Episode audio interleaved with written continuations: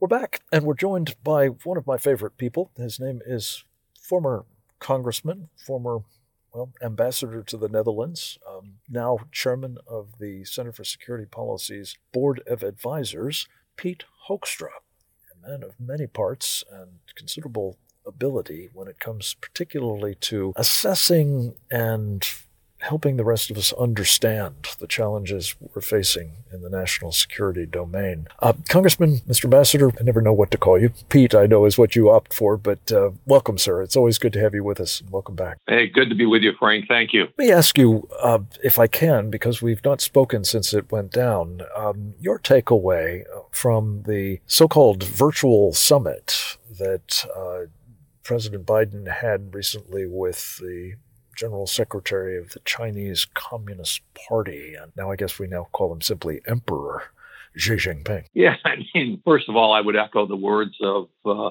our colleague here at the center, uh, Fred Fleitz, who said, you know, no more, no more virtual or no more summits for Biden. I mean, a very, very pathetic performance. Uh, Fred wrote an op-ed on it. Uh, I also wrote an op-ed on it. And what I focused on is, uh, you know, here we are, Frank, uh, we have a president who's threatening Americans that if they don't do what he says on COVID, uh, they're going to lose their jobs, uh, and is you know wants to empower OSHA uh, to enforce his mandates, uh, you know, on all of American businesses. I guess all American businesses over hundred, but eventually that ripples down to smaller businesses. But you go through all of this, and he's unwilling to even bring up COVID uh, with with Xi, and this is as cases are surging throughout Europe and the Netherlands, where I serve.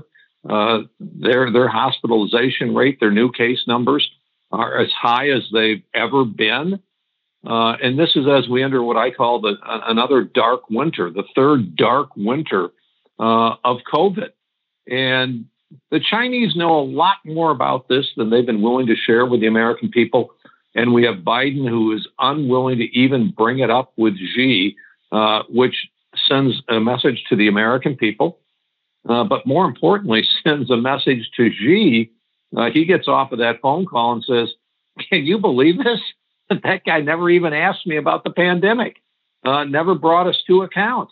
Uh, you, know, you know, Pete, uh, if I can say, I'm not entirely sure we know what was said by Biden in this call. I, I have, you know, a core conviction that it probably wasn't very much. I mean, we've got these readouts and all that, but still, you know, the the capacity of the man, as is evident from his public appearances uh, for most of his presidency, is such that it's hard to credit the idea that uh, he actually engaged in a conversation with uh, Xi for over three and a half hours, for heaven's sakes. So, um, whether he brought up COVID or whether he said anything useful if he were to have brought it up is is kind of a, moot point. It's clear he is not able to make the case that uh, there should be accountability to the Chinese Communist Party. Yeah, no, I, I I agree with your point. I mean, the uh, you know what we've seen is yeah the talking points, the readouts that come from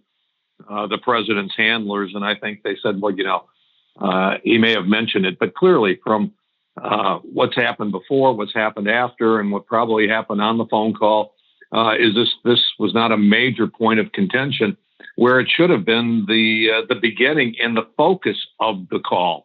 You know, I just had a friend this week who was 53 and uh, he uh, thankfully uh, it looks like he's going to make it, but at the beginning of the week, it is uh, you know it looked like he was uh, he might not make it uh, because he had contracted COVID, and for Diane and I, that's maybe the first time it has become that close and personal where you're looking at somebody and saying, "Wow!" and you know, really, what it starts to make you is it starts to make you angry that the United States and the rest of the world uh, is not holding China accountable. Uh, you know, because there's general agreement that they never cooperated uh, early on, and it might have taken six weeks, twelve weeks, uh, but even now they've never fully cooperated. How many Americans, how many people around the world have died for what we know at worst, or excuse me, at best, is China's performance. At best, they didn't cooperate for 12 weeks. Uh, but I think what most of us agree that even two and a half years into this, they still are not cooperating uh, in helping get this pandemic under control. So much to unpack there, but obviously you're absolutely right. I, I guess I'm only strikingly surprised that it's taken this long for the disease to touch you in that fashion. Um, I think most Americans have had some experience of it, whether it's losing a loved one or, or getting sick themselves or you know losing yeah, no, my uh, you know, we, or whatever got, else. Uh, my it, brother, this has really been such an affliction, as you say. Uh, to answer your question, I think it's up, up upwards of seven hundred and fifty thousand Americans have died, and 5 million or more around the world. And this scourge did come from China. They know a lot more about it, as you say, and have not been coming forward with it. That's for sure. And the fact that we've not been demanding that is unbelievable. You know, my, uh, you know, my brother and my sister and uh, their spouses, they've all had it. Um, you know, and they're in their 70s, so it's it's touched us. But you know, they all bounced uh, they all got through it very, very quickly. And so we're thankful for that. Uh, a couple of them have underlying conditions, but you know, this is the first time that somebody very, you know, very close to us yeah. uh, was in a position where uh, you know, we thought within five to seven days they might not make it. Well, thank God. Uh, a, a, good thing to be remembering at this time of Thanksgiving, uh, how precious life is, and um, to have this one spared is, is wonderful news. Um, Pete, let me come to uh, a very important initiative of the center. We appreciate so much your leadership of its board of advisors. Um, it's called the War on America that Joe Biden is waging, and we have a sort of running uh, sort of effort to document what's being done in so many areas. And I, I thought I might just p- touch base with you on a couple of these to get your sense of it. We've, we've discussed in the past the weaponization of our national security agencies against the Biden team's perceived political adversaries. And I know, as a man who's you know been a, senior overseer of uh, some of the most important of those agencies in the intelligence community, you have a particular appreciation of the harm that can be done if those entities which are designed to protect us from foreign adversaries are turned against Americans here at home. Um, what's your sense of whether this should actually be aptly described as a as a kind of war on our own countrymen? No, no, I absolutely believe it. Uh, just this morning, I was talking to a friend of mine who has been, uh, you know, who's been requested to provide, and uh, their uh, electronic equipment was taken. Uh, this person is a lawyer, and They've not been accused of anything. Uh, but what they have done is they've now spent well into six figures just going through with a, you know, a master uh, who was going through their electronic equipment. And since their lawyers determine, uh, they're determining which communications are attorney-client privilege. And they're not going to ever be charged with anything. They've not been accused of a crime. The They just say, hey, we may have some information. But the end result is, you know, this person has paid probably uh, over four hundred thousand dollars just just to protect their attorney-client privilege. And Frank, you and I know if the federal government comes after you, you can't afford to fight them. They come with 20 attorneys. You come with one. They come with, you know, millions of dollars. Yeah, you come, you know, they come with millions of dollars. You come with a, maybe a hundred thousand. But yeah, I, I don't know who this individual is, but I'm reasonably sure that in addition to that outlay of personal funds, the time that that person has had to devote to damage control uh, in this uh, is is certainly time not spent doing whatever they do, making a living, or or whatever their pro bono activities might be that that triggered this kind of uh, well, I would call it retaliation. Yeah, and you know, and we've seen what it's done to people. Uh, you know, we've seen what it's done to Michael Flynn, and so no, I I really do believe in you know these are not just two isolated cases. It's ap- it's happening on a broad basis, a broad scale that political enemies are being targeted by, and, you know, and I think the worst organization right now may be the FBI, perhaps the one that we had the most trust in before. But I remember when I was in the Netherlands, I, you know, and, and you saw some of the stuff that was happening uh, against people in the Trump administration and being conducted by the FBI. Uh, and I, you know, I've got FBI people who are working for me in the Netherlands, and you just look at them and say, you know, can you really? Are you proud of being part of such an organization? Of course, they can't say anything. Okay, um, but you know, they clearly knew that I was totally frustrated, and I no longer trusted them.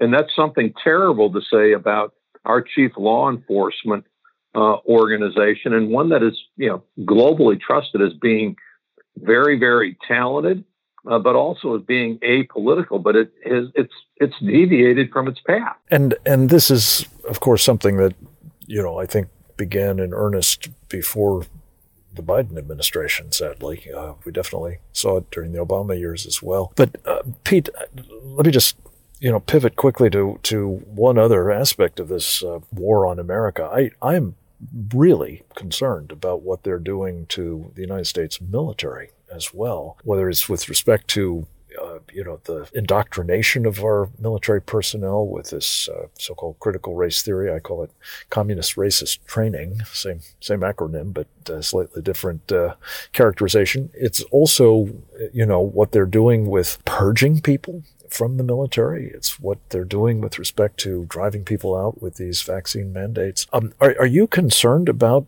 uh, at a moment when, as we were talking about a previous uh, segment with Mark Schneider, we've got some very serious military threats, um, geostrategic threats, really, from China especially, but um, military threats from China and Russia together that we now have to contemplate. This is no time to be dismantling or at least uh, fundamentally transforming, as they say, the United States Armed Forces? Yeah, no, I mean we're we're we're purging. You know, it looks like the you know the Biden administration wants to purge those. Um, you know, and the premise will be, well, they're unwilling to take the vaccine, so they're a threat uh, to other people, and you know, there's no evidence of that. Uh, you know, again, I've talked to some people recently, and you've maybe heard the same thing. Some of the uh, many of many of our best pilot, you know, who may pull three, four, I don't know how many G's when they're flying their fighter aircraft.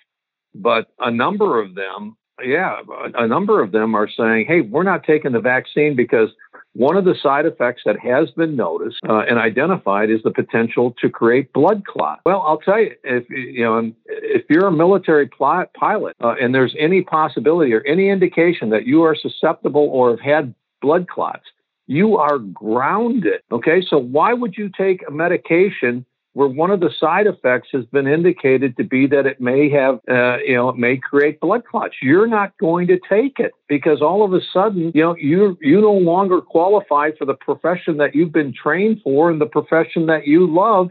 And then, you know, there's, uh, you know, so there's no exceptions for that. There's no exceptions for religion.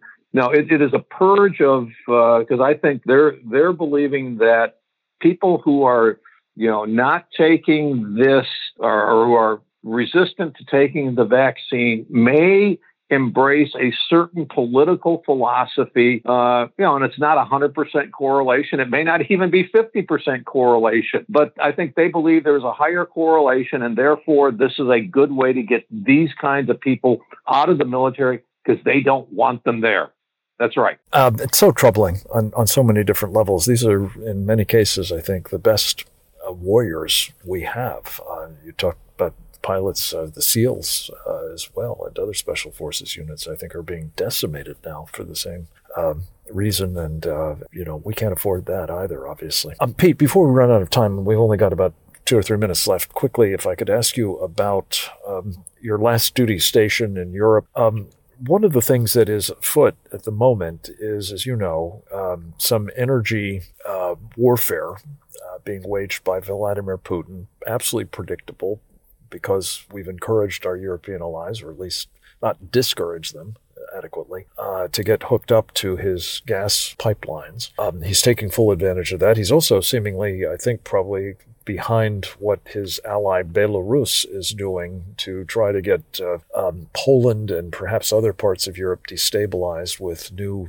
infusions of uh, illegal aliens, many of them from Sharia supremacist nations in the Middle East. Your thoughts about both of those topics and uh, what are the prospects that Europe will be destabilized as a result? Uh, my first comment is uh, the Trump administration told you so. Uh, you know, uh, the Trump administration, as the ambassador to the Netherlands, I was instructed uh, to do everything that I could to convince the Dutch uh, to not participate in financing and construction of the Nord Stream pipeline. we warned the Dutch that, hey, you know, if this pipeline's com- completed, you're going to become more and more dependent on Russia, and Russia will lose that leverage, or excuse me, they will use that leverage uh, you know, to uh, to destroy you and to destabilize Europe. And uh, the Dutch went forward. Uh, you know, the only time they blinked was when uh, the president threatened sanctions on certain Dutch companies, but they fought back on those. They couldn't understand. I said, Pete, this is just an economic issue. And it's kind of like, no, it's not. It's a geopolitical issue. And Russia wants to get its fangs into you. And, you know, the worst offenders, of course, were the Germans. Uh, the Germans, you know, fully embraced the Nord Stream pipeline. It comes into Germany. Obviously, uh, with the transit lines going through Germany, there was a, a, significant amount of money going into their coffers. And, you know, the uh, if Europe is destabilized, it will be destabilized by Russia, which is what Putin wants to accomplish. Whatever success Putin will have uh, will be because he had people that were willing, uh, you know, willing to sit on the sidelines as the mechanisms were put in place for Putin to increase his power throughout Western Europe. It's uh, it's tragic. Indeed, and and it's worse in some cases, as you say. Notably in Germany, the former chancellor of Germany is on Putin's payroll, getting this uh, Nord Stream pipeline brought online. And they weren't just sitting on the sidelines, they were actively aiding and abetting it. Pete Hoekstra, uh, so much more to talk with you about. We'll look forward to doing so in the days ahead. In the meantime, we're thankful for your many contributions, both uh, in your previous public service and now in the service you're rendering again at our Center for Security Policy. I know you'll keep it up, and we'll look forward to visiting with you in the future. In the meantime, have a great Thanksgiving, my friend.